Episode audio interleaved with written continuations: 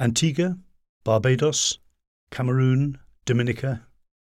Dozens of square white placards bobbing under the trees along Birdcage Walk.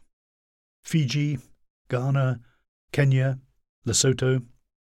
A roll call of empire in the heart of London to the thump and blare of military bands. Mauritius, St. Lucia, Trinidad and Tobago, Turks and Caicos.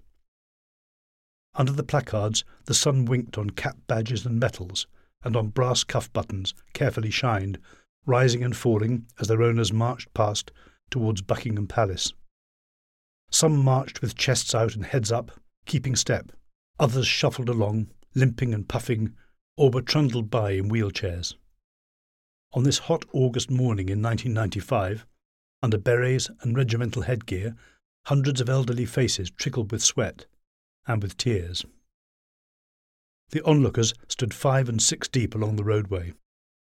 Fifty years ago there had been crowds here in London, at the centre of the great British web of Commonwealth, applauding some of these same marches. Back then, on VJ Day 1945, they had cheered the young men and women in their chaotic flush of celebration of victory over Japan and the final slamming of the door on the war they had all been fighting.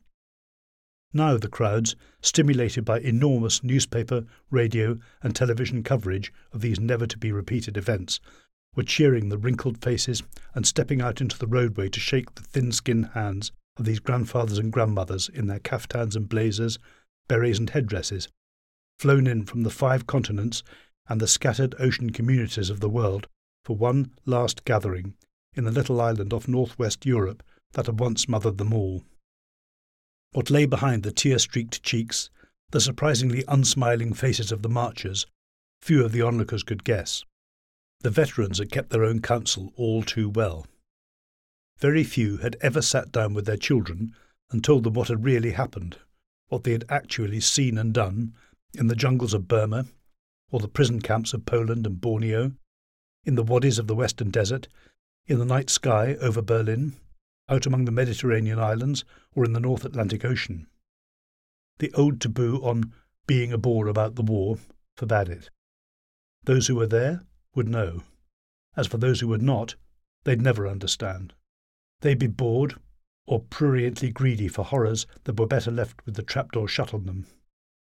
A generation, the veteran's own children, had grown up and grown middle aged with only a shadowy notion, at best, of the world shaking events that had shaken their parents' lives to the very roots.